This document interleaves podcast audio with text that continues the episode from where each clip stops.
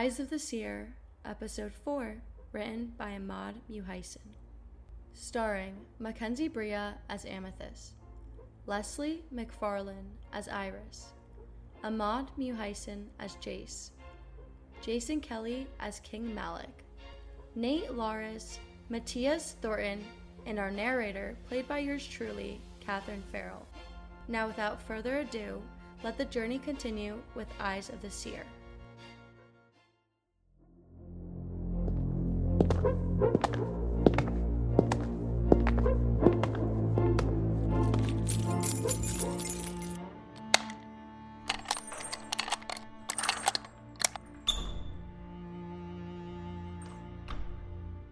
Jace?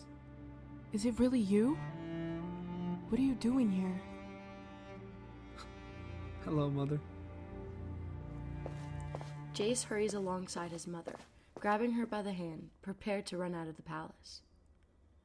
All right, come on, let's go. Are you trying to get us killed? I haven't seen you in how long, and that's what you're thinking about right now?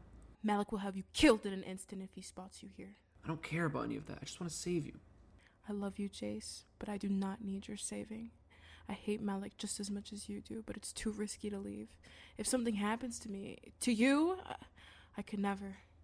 We don't have all day. We need to get going. Jace, don't forget about my side of the deal. You're her.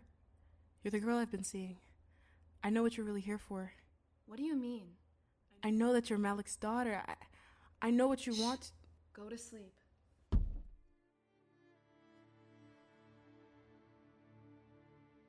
did she just say? The king is your what? I don't have time for this. What was she even about to say, huh? We need to get out of here quick. I hear guards coming. Let's go. Jace stares at Amethyst with a confused look for a moment, but does not let it cloud his judgment. He immediately scoops Iris off the floor and places her into a wheelbarrow that's hidden in the corner of the room.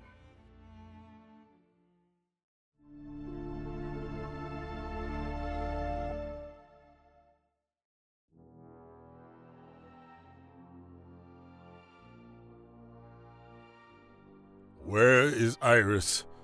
I told you to bring her to me. I'm afraid she's escaped, my king. I don't know where she has gone. The king, appalled by this news, takes a deep breath and begins to grow in size. His former coarse skin transforms into a silver alloy color. With all his strength, he punches a hole through the stone wall. He looks down at the guard and picks him up off the ground by his neck with one hand.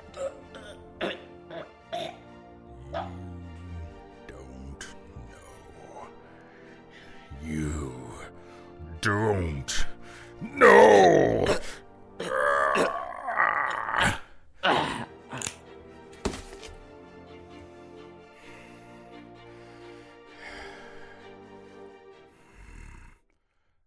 Guards! It is time. She has come for me as Iris has foreseen. Find Iris and bring her to me at once. Don't disappoint me like your comrade here.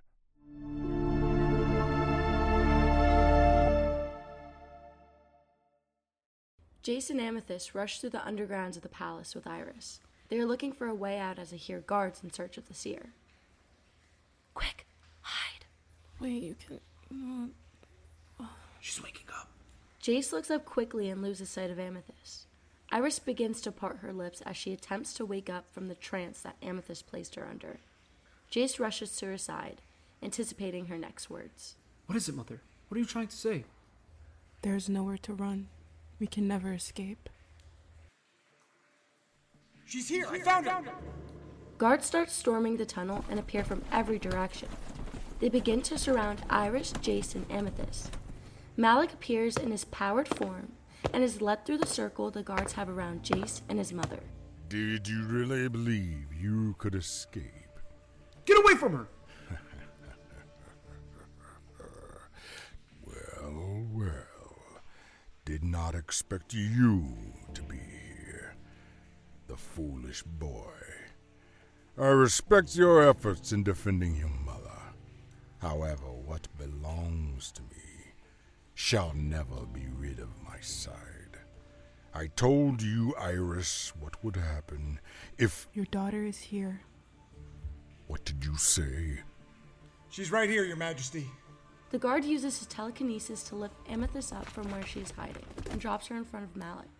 The king grabs her face gently to see her. You made it. I know what you did. I know about my mother. I will make sure you pay.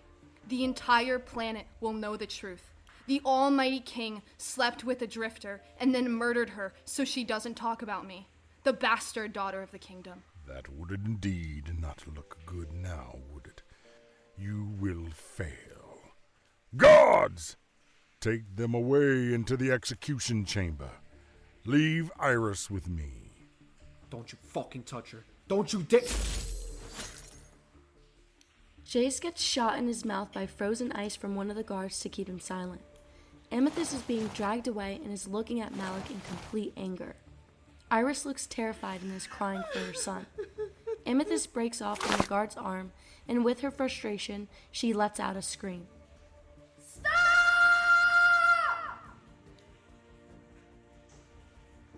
Amethyst's powers have elevated, and all the guards, including Malik, had stopped in place and cannot move any limbs.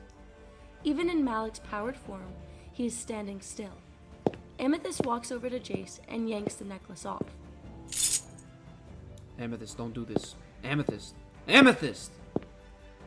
Amethyst walks away from Jace, ignoring his calls. She's walking towards the king with a look on her face that screams vengeance. You killed my mother, and you don't even bat an eye. You deserve to pay for your actions, and the cost is your life. What do you expect to do with that? I am indestructible. Amethyst takes out the obsidian she took from Jace and puts it up in the air. Malik goes back to his regular form and it relinquishes his powers. He looks at her with a worried face that no one has ever seen on the king, and Amethyst puts a knife to his neck and pauses. Never take your powered form as long as you shall live.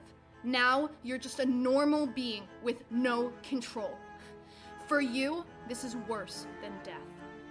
Amethyst grabs the king's crown and walks towards the throne. The connection to her persuasion gets released and everyone can now move again.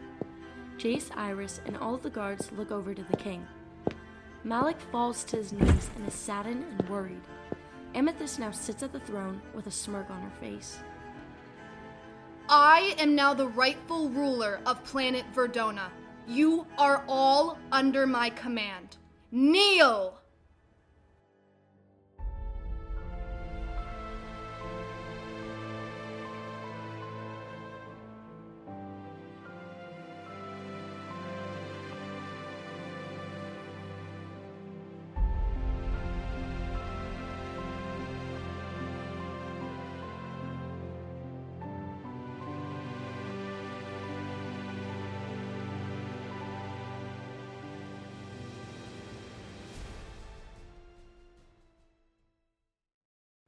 Thank you for listening.